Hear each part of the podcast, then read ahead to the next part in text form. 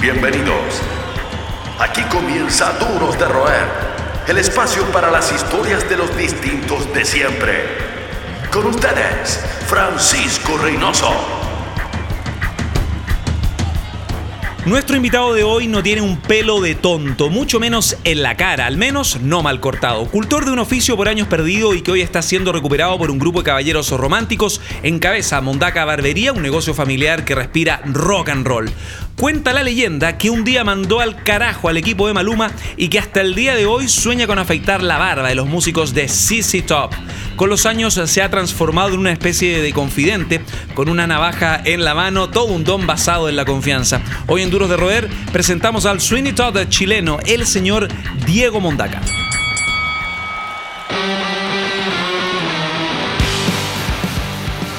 Don Diego Mondaca, gracias por estar acá, bienvenido. Muchas gracias a ti por la invitación. Oye Diego, em, ya con toda esta historia que uno puede googlear, me pregunto por qué la barbería, ¿fue algo natural para ti o que fuiste aprendiendo en el camino ya en la adolescencia? Dentro de todo es algo bastante adquirido, o sea, dentro de todo es algo que cultivaba mi padre, entonces creo que dentro de todo pasa un poco lo mismo que le pasa o sea, para los oficios de familia o las profesiones de familia, o sea, usualmente uno de los abogados, si el papá es abogado, terminan teniendo hasta nietos abogados en algún momento. Bueno, a mí me pasó un poquito lo mismo, el hecho de, tener un padre barbero y lo orgulloso que me hizo sentir toda la vida de él y sus logros. Eh, claro, eh, me hizo tomar el camino peluqueril barbístico Oye, Diego, a diferencia de la pega más plástica, más robótica, por ejemplo, de una persona que trabaje en un retail o qué sé yo, eh, un call center, el oficio del barbero, desde los inicios ¿no? de, este, de este oficio, valga la redundancia, es bien diferente a lo que se hace hoy en día, es más personalizado, es algo que no se puede em, replicar como una franquicia grande eh, porque, bueno, hay un tema de confidencialidad. Un barbero siempre, tu barbero va a ser siempre tu barbero en cierta medida. ¿Cómo uno va construyendo también esa relación? Lo que pasa es que no, tienes, que no tienes nunca que perder en cuenta que lo que nosotros estamos haciendo, eh, al menos en mi barbería, es lo que debiese ser siempre. Mm. Lo más importante es el cliente, no tu ego, que dentro de todo es lo que pasa cuando tú entras a un retail, que básicamente eh, lo único que te diferencia del resto de tus pares en un retail es, que tanto te manejes tú y tu ego, digamos, en algún momento. Mm. Entonces, después de, tantos años de, retail y cosas por el estilo, creo que la gente se desacostumbró a que la atendieran de forma decente. Tú llegas en estos momentos a un retail a tratar de comprarte un, no sé, un pantalón, lo que sea, y básicamente tenés que darle gracias a una de las chicas que para que te atienda y para que te pesque. No, pues, lo que trata de servicio no es eso. Y creo que es algo a lo que nosotros tratamos de rendirle culto, de poder hacer el servicio de buena forma y como debería ser sin ni siquiera el hecho de que el tipo te felicite por hacerlo. O sea, es tu pega. Al leer la introducción me imagino que varios quedaron marcando ocupados con esta anécdota cuando mandaste la cresta del crew de Maluma. Ya vamos a ahondar sobre eso, que es un dato bien interesante, otro más dentro de tus décadas ya de oficio como barbero, este oficio con plena herencia familiar. Pero la música Em, al igual que las barberías con carácter, tiene mucho que ver, tiene mucho que ver también en el entorno, en esta como camaradería que se, que se desarrolla, que se construye entre clientes y también todo tu staff, eh, en este caso en Mondaca. Pero hablemos del rock. El rock es parte de tu combustible diario. Así es, parte de mi vida diaria. ¿Cuáles fueron los discos, eh, cuáles fueron las bandas, eh, cuáles fueron las postales que te convierten ¿no? en un rockero de tomo y lomo? Porque el rock es parte de eh, el complemento en cierta medida de lo que proyecta Mondaca también. Bueno, nosotros somos bastante clásicos, al menos mi hermano y yo, dentro de lo que tenga que ver con el rock. Eh, nuestra banda de cabecera siempre fue Kiss, mm. que es algo que nosotros, de hecho, yo soy fanático y colecciono los vinilos y tengo todo lo que tenga que ver con Kiss. Eh, me gusta mucho Black Sabbath también, pero me gusta la etapa de Black Sabbath con Dio también. Puede que suene un poco no, eje para algunos. loco, acá somos Dio Lovers. Heaven Angel. Heaven Angel, el primer disco de Black Sabbath de Heaven Angel con Dio, extraordinario. El de Humanizer es algo que suena fuerte mm. también. Y pasó algo viola también respecto a la historia de, Black Sabbath. sí, pero el, el, tipo que sabe escuchar se da cuenta que es un disco extraordinario. Los conciertos son parte también de este enamoramiento o amor a primera vista que uno tiene con el rock. Y entiendo que hay un show de Kiss que fue una locura. Fuiste con tu hermano. ¿Qué recuerdas de esa experiencia y por qué fue tan marcante? A ver, del 94 Eh, lo que pasa es que como uno es fanático, eh, yo vengo viendo a Kiss desde que tengo uso de razón que puedo hacerlo. Entonces la primera vez que vi a Kiss fue en un Monster of Rock con Slayer y Black Sabbath, que era cabeza de cartel Kiss. Eso fue la estación Mapocho el 94. Pero me volaron la cabeza cuando pude verlos al aire libre eh, y de hecho acompañados por Pantera, eso fue... Yo fui a ver a Pantera. Fue un, fue un golazo, fue un golazo. Y bueno, la pirotecnia y todo ese tipo de cosas. Bueno, después tuve la suerte de ver a Pantera con el 100 Proof que vinieron año siguiente. Sí, buenísimo, eso fue una locura. Bueno, Pantera igual le sacó la cresta aquí, hay que decirlo. Sí, mira, lo dejó como estatuas de museo. Sí, sí, pero si tú puedes ver ahí, nuestro amigo Dimebag Darrell tenía su tatuaje de Kiss y eso es absolutamente valorable. Son los que mantienen encendida la llama del rock. Seguimos conversando con los duros de roer. Estamos de vuelta junto a Diego Mondaca de Mondaca Barbería en este espacio para los distintos de siempre. Diego, esta barbería que, como mencionábamos eh, en un principio, es un eh, negocio familiar eh, de varias décadas que este entorno, tu entorno, ha logrado llevar súper bien con el tiempo. Entiendo en cierta medida que la entrega de esta antorcha, esta, qué sé yo, batuta, no fue inmediata, hubo una inducción en cierta medida, obviamente, eh, cortesía de, tu padre, tu viejo, que fue toda una inspiración y que falleció hace un tiempo. Él como que te preparó para el momento de tomar tomar el liderazgo junto a tu hermano de este negocio familiar, ¿no? Sí, dentro, dentro de todo es una, es una historia, entre comillas, un poquito triste, porque mm, eh, básicamente, obviamente llevamos muchos años en algún momento en que trabajamos juntos pero básicamente fue un poco forzado el paso de, batuta, de la batuta del asunto porque mi viejo se enfermó de un cáncer. Y en algún momento tuve que estar alrededor de ocho meses acostado al principio de este cáncer. Y, y obviamente alguien tenía que atender a los clientes de él. Así que eh, bueno mi papá todavía estaba vivo así que en algún momento podía aparecer llegaba los días sábados eh, pero en algún momento no podía estar de pie mucho tiempo. Entonces mientras yo trabajaba, él se sentaba y conversaba con sus clientes y hacía un poco la camaradería del asunto, digamos. Y mm, hasta que ya llegó un momento en que me dijo ya no pudo venir más, digamos, en algún momento. Y bueno, dentro de todo, el traspaso, a pesar de ser penoso eh, por las circunstancias, creo que fue lo más amable eh, que podría haber sido dentro de todo. Creo que o sea, al menos los que amamos lo que nosotros hacemos, eh, si tú me preguntas a mí o le hubieses preguntado a mi, a mi viejo cuál es tu muerte ideal, a lo mejor de un ataque fulminante trabajando detrás de tu sillón. No sucedió así, pero sí fue un traspaso de, como te decía, de, mando lo suficientemente amigable. Y esa pasión y rigor también eh, es un, no es menor el traspasarlo a un equipo. Yo sé que eh, dentro del equipo de Mondaca hay ciertos requisitos como humanos, por sobre también las capacidades. Hay una suerte como de, de equipo formativo, multitasking. Sí, claro que sí. Claro que sí. Bueno, de hecho nosotros, eh, y hay algo que a mi hermano y yo conversamos desde un principio y hay algo que es lo que más me importa. Yo no busco barberos. Los barberos los formo yo. El trabajo se enseña. Siguiendo con el legado de tu papá también, que formó hartas personas. Eh, nosotros buscamos buena gente, buenas personas. Entonces eh, pasa un proceso de los chicos antes de poder tomar un sillón o posesión de un sillón, que toma alrededor de dos años, desde que el tipo entra, no sabe nada y entra a trabajar como entramos todos los que hacemos este tipo de oficio, o al menos como se solía estilar eh, limpiando water y barriendo piso.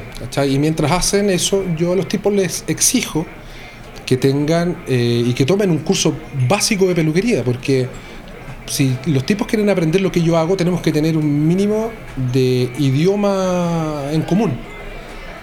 Entonces, si el tipo no entiende lo que yo le quiero transmitir, o el tipo no sabe o no sabe buscar qué es lo que quiere aprender de lo que yo le puedo enseñar, estamos perdidos. Te transformas en un copiador y no en un artista del asunto. A pesar de la sobrepoblación de barberías, eh, Sí, salieron como. Muchas. Yo, bueno, yo doy el ejemplo de, por ejemplo, valga, valga la redundancia, de, los futbolistas. Eh, la generación dorada también dio paso a todo un estilo de. Sí, les gusta lo de los futbolistas. el, corte futbolista. Y eso también junto a la gente que ha traído su cultura de Venezuela, de Colombia, han- ha, ha existido un ascenso importante de las barberías con distintas líneas editoriales. Pero ustedes estilan en la vieja escuela. Sí, absolutamente. Eh, navajas, eh, toallas calientes, eh, Motorhead o Judas Sí. Priest o Black Sabbath de fondo, como Absolutamente, la sí. vieja, la vieja escuela con toda esa comillas virilidad, digo comillas Sí, por el tema para sí, sí. que no se malentienda. ¿Cómo ustedes han logrado, más que subsistir, mantenerse vigentes con, eh, insisto, esta desvirtuación también, que esta forma que se ha desvirtuado también el concepto de las barberías ahora, ya que hay mucha gente que se ha subido al carro también sin Sí, tanto contexto. Sí, lo que pasa es que eh, yo creo que uno nunca tiene que perder de vista cierto tipo de cosas. Eh, muchos hablan de la barbería centroamericana, entre comillas, que el reggaetón, que los, los, ¿cómo se llama? los futbolistas y todo eso. Ahora, no tienes que perder de vista que en Centroamérica, el tipo que va a una peluquería de hombres, no importa, ha ido toda su vida a una barbería. Entonces, cuando tú a un tipo le preguntas que es un inmigrante acá, que es peluquero, que sabe algo de peluquería, tú le preguntas algo y te dice, no, yo soy barbero, ¿cachai? Y, y se toman de eso y se malentiende y se prostituye el, el- el asunto de la barbería en este tipo de trabajos que para mi gusto me ha tocado calificar gente eh, que está más cerca de la peluquería artística Sí, para claro. varones que de la misma barbería. ¿cachai? La barbería para mí siempre ha sido la imagen del tipo, no sé, pues del gángster que viene y está afeitando al capo de la mafia y el tipo está winchando su navaja de acero. Nosotros trabajamos con navaja de acero, no trabajamos con, con Gillette, con hoja de Gillette. Y, y en algún momento, esa, esa es la imagen que en el fondo la gente clásica tiene del barbero. En cambio ahora, como te digo, eh, existe esta otra tendencia, lo cual me parece fantástico. Hay tipos que lo hacen increíble, que a lo mejor son cosas que yo tal vez, no solamente porque no me gustan eh, o no están dentro de mi rango artístico, a lo mejor ni siquiera sería capaz de ejecutar, digamos. Bueno, es parte de cómo se ha ampliado el campo. Y cómo se va ampliando el campo, que me parece fantástico, pero creo que siempre es bueno hacer la salvedad en que en algún momento eh, la barbería, eh, inclusive nosotros como barberos clásicos somos un poquito díscolos en el mismo asunto, porque no tenemos la, yo no me tengo que disfrazar de barbero para ser un barbero clásico. Hay barberías clásicas en estos momentos en, en Chile, eh, donde el asunto parece un museo de cera y los tipos están vestidos como si estuvieran en los años 20, eh, pensando que eso lo hace barbero. Y, y la barbería se respira, se vive, ¿cachai? No es, no es un disfraz. Duros de roer, nosotros, el, que- todo, todo el equipo está obviamente en contra de cualquier prejuicio, ¿no? En, eh, sobre todo ahora, eh, con muchos temas ciudadanos que se han puesto sobre la mesa, pero dejando en claro también cómo eran las cosas antes, hace Sí, 20, 25 años, todo lo que Todo arrastraba la estética o, o la belleza, todo lo que arrastraba esos mundos estaba ligado, por un mero prejuicio en cierta medida, al mundo gay. Sí, ¿Ustedes claro, vivieron claro. también Sí, con eso? por supuesto, por supuesto. De hecho, yo tengo en estos momentos 40, Esas miradas. Sí, 44 años. Y yo empecé a hacer este trabajo cuando yo tenía 16, lo cual han pasado bastante tiempo. Habían hartos cartuchos. Casi, casi, no, casi no se me notan. Sí, y más cartuchos que ahora. Y entonces imagínate, yo llegaba a una fiesta X donde unos amigos y me presentaban gente nueva y la gente que ya me conocía me introducía y me, le decía a los muchachos, oye, bueno, te presento a mi amigo. Oye, la típica pregunta, ¿y tú qué haces? No, yo soy peluquero, soy... Me, me dedico, al, me dedico al, al estilismo.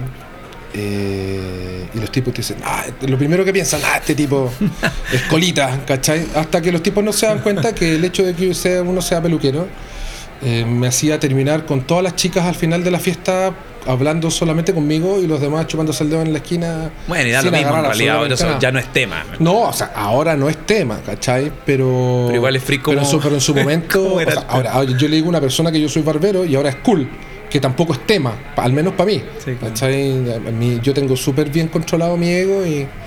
Y para mí no es tema que el tipo encuentre que yo sea lejos lo mejor del planeta porque soy barbero o si soy homosexual o si soy... Me da lo mismo. Yo estoy súper en paz conmigo mismo en ese sentido. Haciendo un poco de. haciendo un ejercicio arqueológico, las barberías en Chile datan formalmente en cierta medida de, los de los 70 tu papá fue uno de los pioneros, parte de una generación importante sí. eh, de barberos eh, en este oficio. Y también coincidiendo con lo que ocurría en Chile, los cambios para bien o para mal, em, había mucha gente del mundo castrense y mucha gente del mundo político de la época de los 70 Así que es. fue a la barbería de tu Sí, papá. bueno, de hecho, algunos todavía los conservamos. ¿Hay algún cliente? ¿Qué Así cliente es. se mantiene? Eh, viene Jaime Rabinet, creo que Jaime Rabinet es uno de los clientes más antiguos que tenemos. El- ya estamos hablando el- de cuatro décadas. Sí, Jaime Rabinet se atiende eh, con la familia Mondaca desde que tiene. A ver, cuando era presidente de la FECH, estaba hablando del año 68 más o menos. Chuta. Eh, los hermanos Fontaine, casi todos los hermanos Fontaine vienen a cortarse el cabello con nosotros. Hernán, Juan Enrique. ¿Y qué, qué contaba, qué te contaba tu papá de esa época? Porque el barbero, hasta hoy, eh, los barberos como, bueno, la barbería Mondaca, eh, hay algo de psicología también Sí, dentro sí, del bagaje. eh, muchos van a, van a conversar con los barberos en una dinámica de confianza. Sí, también. claro. Sí, lo que pasa es que a lo mejor ese tipo de dinámica se da, pero o sea, mira, una de las cosas más freaks que me tocó en alguna vez escuchar, mi papá le cortaba el pelo a Oscar Aiken. Oscar Aiken es el famoso albacea de, de, de Pinocho y todo. Eh, Siendo mi papá un, un derechista acérrimo, ¿ah? y no solamente derechista, era pinochetista. Mm. Yo creo que cuando se murió mi papá, se murió el último pinochetista de convicción. Y mm, me, me acuerdo que una vez estaba mi viejo cortándole el pelo a, a Oscar y suena el teléfono. Un celular que en ese tiempo, celulares, eh, eh, al menos en ese tiempo era muy moderno. Ahora sería como para tirarlo a la basura. Satelital. Satelital, claro. Y de repente se escucha. ¿Te acordáis del palomo? No. Sí, mi general. No, mi general. No, está, no está todo bajo control, mi general. No se preocupe, mi general. Ok, muchas gracias. Sí, no se preocupe. Sí, mi general. Bla, bla, bla, bla. Ok, hasta luego, mi general. Era Pinocho, pues, weón. Era Pinocho. ¿Cachai? Entonces, cuando tenéis la oportunidad de compartir ese tipo de, de- de anécdotas, igual es, eh, es como es como un poco surrealista, ¿no? En- ¿Y hubo algún mal- alguna eh, algún intercambio de opiniones, alguna, porque más de algún ambiente tenso, o sea, había gente que se trenzaba a golpe, incluso en Sí, la- sí, claro. los sectores más acomodados, las cafeterías, Claro, el, sí. el país en sí estaba muy Claro, mira, yo lo más cercano Muy que tenso. yo lo más cercano La que, que- temperatura que viví a que eso se vivía en esa época. eh, bueno, siempre estaba el comidillo de las viejas, porque cuando Mm. tú, mi papá, como atendía harto a, a la, a la plana mayor del ejército, Mm. eh, ponte tú, cuando había toque de queda, eh, a mi viejo lo venían a buscar los milicos en, ¿cachai? en un jeep y lo llevaban para la casa. O cuando de repente estaba atendiendo a alguno de los generales, algún tipo, o algún gallo de, de rango mayor, eh, claro, lo venían a buscar, lo iban a dejar a la casa, entonces era como el comidillo del, del- del barrio en que andará metido este gallero. ¿cachai? Y dentro de esos, no pugilatos, pero sí anécdotas chistosas que podría contarte con respecto a eso, una vez que mi papá, como te decía yo, era un tipo que era pinochetista 100%, y le apostó a Jaime Rabinet para el sí y al no, que ganaba el sí. Y le apostó un año de corte pelo gratis. Obviamente ganó Jaime. Hasta ahí le cortó el pelo gratis un año.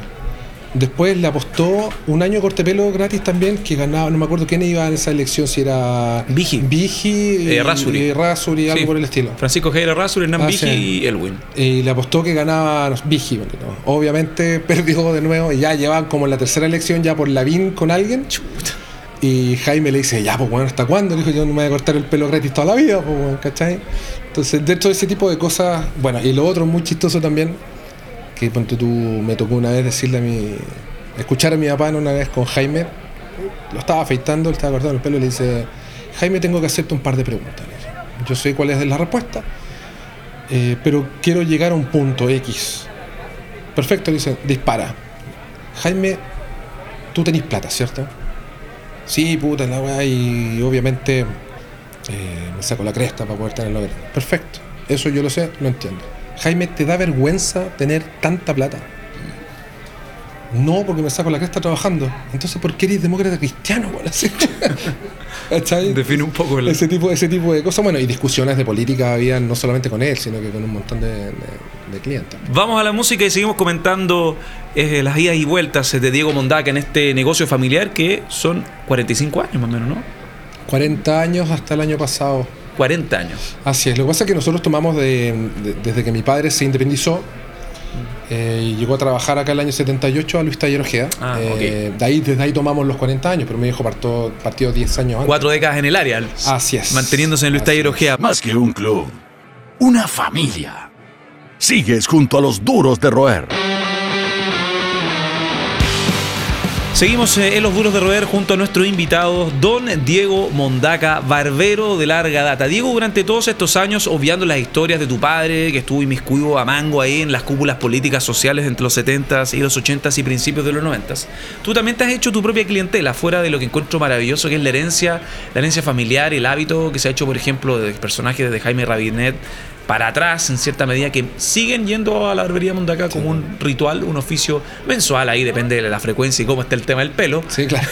que siempre es un tema en constante crisis. No, todos tienen la suerte que tiene usted, pues, amigo mío, de tener tanta cantidad Sí, tengo, harto, tengo harto pelo por ahora a mis 38 años, pero bueno, veamos cómo evoluciona el tema del estrés eh, cuando, cambie, cuando cambie de folio. Ah, respecto a tu clientela, tú también como, eh, como barbería has apoyado a músicos independientes, has apoyado a músicos eh, de esta nueva camada de rockeros chilenos, también has atendido políticos, no solo con el, con el vínculo de tu padre. Em, ¿Cuáles son como los personajes como más divertidos que, eh, que has tenido en la barbería?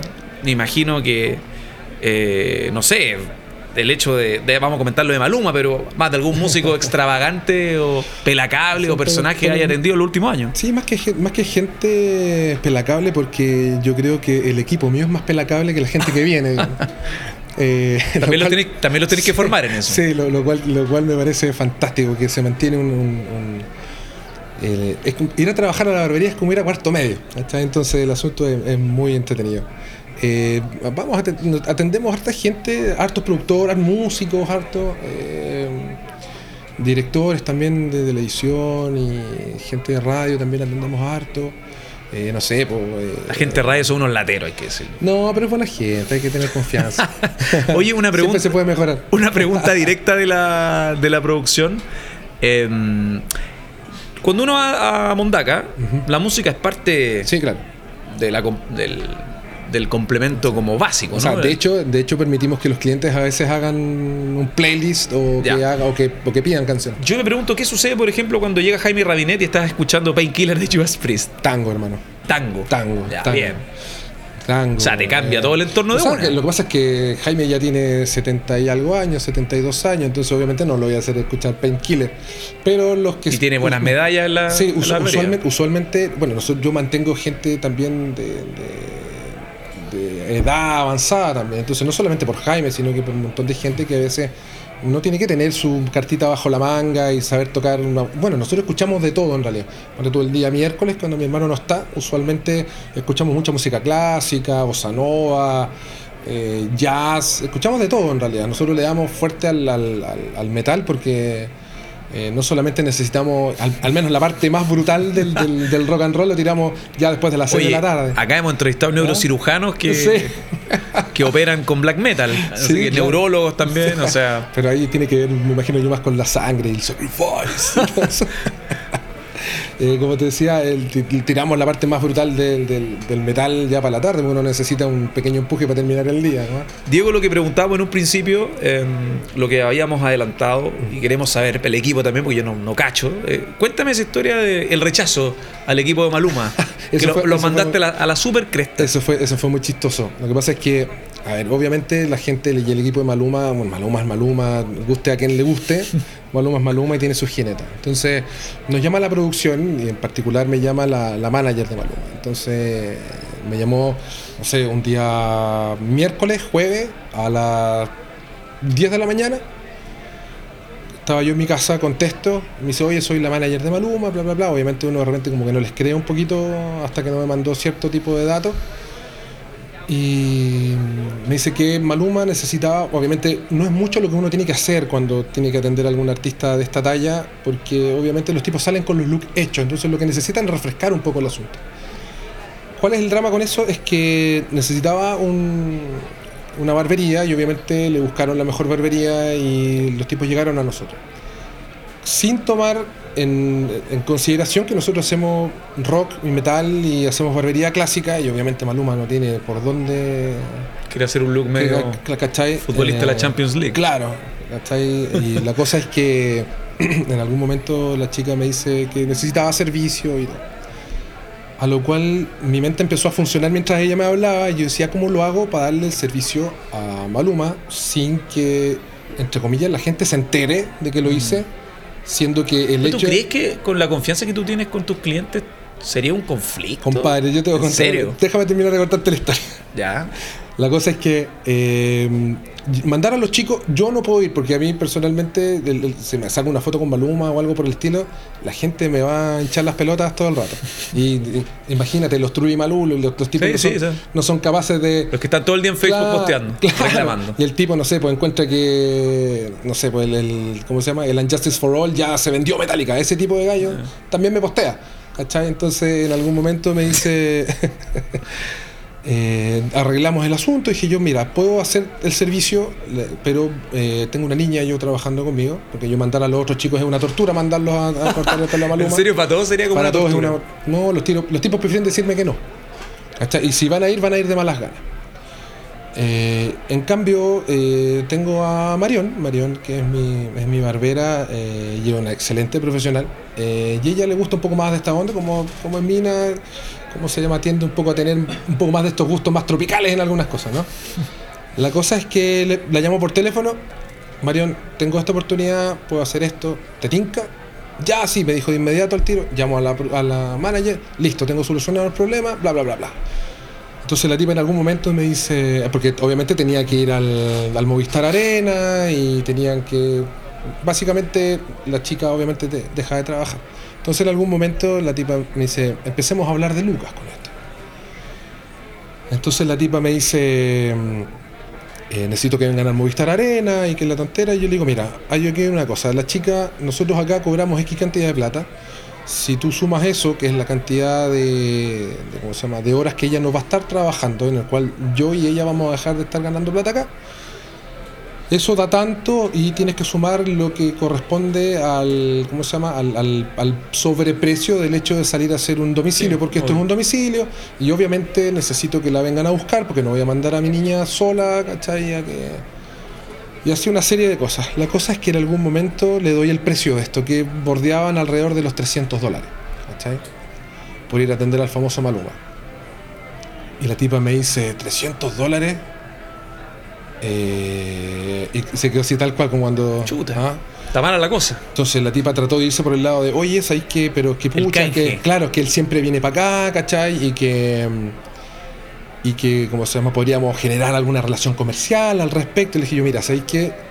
Nosotros, estabas buscando la mejor barbería de Chile. Nosotros somos una barbería clásica y somos rockeros. La verdad que Maluma me importa No un suma nada. carajo. A mí no me suma. Al contrario, si yo me saco una foto con tu Maluma, a mí la imagen se me va a la cresta y yo tengo una cantidad de seguidores suficientemente fieles como para que para no decepcionar. ¿Cachai? Tengo esa posibilidad. Le dije yo, aparte que Gaya venía a ser tres, eh, ¿cómo se llama? Movistar Arena lleno y me estáis weyando por 300 dólares. Sí, bien Esa miserable. weá no tiene. Mira, le dije yo, hay un montón de cabros que en estos momentos, si queriste hoy los números de ellos, que van a hacer la cuestión Mm. de forma gratuita. ¿Cachai? Pero Mondaca Barbería no se presta para ese No se de vende. No se Muerte vende, a. Maluma. Muerte a Maluma. Ya, esa, es- esa Bueno, la cosa es que la tipa aceptó, no hay ningún problema. Fue Marión, atendió al tipo, de hecho a Marión le, le ofrecieron que se quedara al show. Ah. Eh, y ella dijo que no, se fue para la casa. lo pierdo bla, bla, sin lo falta. Se sacó una foto, ahí que era lo que estaba convertándote, que tú me dijiste, como la gente que es fiel y todo. Fíjate que Marión se sacó una foto, y si tú ves los posteos que tiene esa, esa foto que Marión, eh, que después obviamente fue muy chistoso porque tuve que postear la foto de Marión con Maluma. ¿Cachai? Entonces, el posteo fue chistoso también porque fue, mira, tuvimos la oportunidad de atender a un artista, jamás lo nombramos, de atender a un artista. piola no pasa, tenés que presentarlo. claro, sí, el que le dijo, sí, el tipo que está en la foto, ¿cachai? Bla, bla, bla, bla, que nos pidió servicio, bla, bla. Y yo siempre, en todos mis posteos, los termino al final con que barbería somos todos. Y con eso le demostré a la gente que en algún momento podría haber tirado alguna especie de mierda por el hecho de que el Marión se haya sacado una foto con Baluma, en que sí, que barbería somos todos, pues no solamente yo, tú, sino que toda la gente que está involucrada en todo este mundo de, de- de- de tratar de verse al menos un poquito mejor. ¿Cachai? Parece que nos fue bastante bien con eso. Y eh, la segunda vez que vino después, el tipo, no nos llamaron a nosotros. Algún problema deben haber tenido. ¿Alguna señal diste también? ¿Cachai? El tipo, ¿cómo se llama? Eh, no nos buscaron a nosotros, llevaron a, no sé a Ya. quién diablos habrán llevado, y ahora vino hace poquito y nos volvieron a, a llamar. ¿cachai? Ahora, obviamente la conversación fue absolutamente diferente. Ah, hola linda, ¿cómo estás? Bla, bla, bla, sí, la cuestión. Oye, viene Maluma de nuevo, ¿cachai? Bla, bla, bla. Oye, eh, necesitamos que le hagan servicio, va a estar en el hotel tanto. Y la- sí, perfecto, ningún problema, me dijo. Eso, ah, y ahí me, me llamó la atención y me dice, pero ¿sabes qué? Esta vez me pidió que fuera un varón a cortarle el cabello o arreglarle la barba, no sé qué diablo. Y yo le dije, yo mira, lo único que puedo hacer por ti en realidad en ese sentido es mandarte a la misma chica que mandamos la última vez, eh, porque a lo que yo tengo entendido, como se llama, quedó bastante conforme con el trabajo de ella, eh, que está impecable, y puedo mandarla a ella. Ya me dice, no hay ningún problema, no te hagáis drama. Dije yo, me, me parece raro que venga Maluma a pedir, entre comillas, me la jugué con la, la discriminación, ¿cachai? A pedir que tenga que ser exclusivamente un varón que lo, que lo atienda. No, no hay problema, no te hagáis ningún drama, manda nomás a la chica. Y la tarifa, la misma de siempre. Le dije, yo no se haga ningún problema. Perfecto, tato, hizo. Ni un problema, fluyó todo como avión. Que Maluma y yo volvimos a ser amigos. En el mundo de los músicos eh, que tienen más relación con la historia de, de la barbería, ¿cuál es tu barba favorita del rock? Mi barba favorita del rock. La verdad que tengo varias barbas favoritas del rock. Eh, un querido amigo mío, vocalista de Criminal, Anton, eh, es una de las barbas que nosotros hacemos cuando Anton viene a Chile. Tenemos el placer de atenderlo y la amistad de harto tiempo. Eh, Y de un rockero así que te, con, con que te gustaría como trabajar, compartir, conversar. Oh, pues, compadre, yo sería feliz en algún momento pudiendo hacer, no sé, eh, atendiendo a, a alguno de los Gibbons, ¿cachai? De CC Top o, Ah, eso sería- o, o Paul Stanley, donde tú poder afectar a Paul Stanley sería fantástico. Ahí no hay tanta pega, ¿Cachai? por Stanley. No creáis, no creáis. Hay un par de discos en, por ahí por los 90 donde el tipo sale medio barbón. Se nota que, aparte que es judío, así que el amigo poco pelo no tiene, digamos. Y la peluca. Y la peluca. La, peluca tenés pega. con Marky Ramón también. Claro, una cosa por el estilo. Oye, em, nosotros conocemos a un amigo de. De hecho, acordándome, top. Eh, uno de los distintos de siempre que entrevistamos, un amigo cercano Billy Gibbons, don Big George. A ver si te hacemos la, un link directo. Big George es realmente. Lo invitaron, de hecho, a la, el, eh, el equipo de producción, me puede confirmar, pero entiendo que a Big George, pueden escuchar también su historia, al igual que la de Diego, en nuestro podcast eh, también. Lo entrevistaron a la, a la a van premier del documental. Va a haber un documental de CC Top donde se cuenta la historia de las barbas más taquillas del rock. Tú, Sí, me imagino, fuiste a ver a CC Top, ¿no? Por supuesto que sí. El único show, se hace poco. Sí, bueno, el- y con el asunto estaba el Coco Legrand también con el asunto. Bueno, con la moto. ¿No te, gustó, la- las ¿No motos. te gustó la dinámica previa? Lo encontré un poquito. Cliché. como- sí, como pasado para la punta. Es como cuando tratan de hablarte de barba y, o me ven a mí con la barba larga y lo ven que me dicen, oh, CC Top, o escucháis CC Top y escucháis solamente la grunge. Hay tanta música buena ahí, ¿no? Sí, son varias décadas de historia y estaría bueno ver a CC Top en la gira que van a hacer ahora el 2020. Diego, em, aunque suene a retórica a esta altura del partido, ¿te consideras un eh, duro de roer? Sí, todo el rato. Absolutamente. Porque hay que tener los huesos bastante duros de roer para poder llevar en un negocio de 40 años, sobre todo con, el, con la cantidad de, de barberías que existen ahora. Es difícil eh, marcar la diferencia, es difícil, eh, hay que ser muy creativo, hay que estar siempre eh, a la vanguardia de lo, de lo que se pueda, ¿no? Hay que ser muy diferente. Esto fue Duros de Roer Podcast. El club de los distintos de siempre. El último apaga la luz. Hasta la próxima.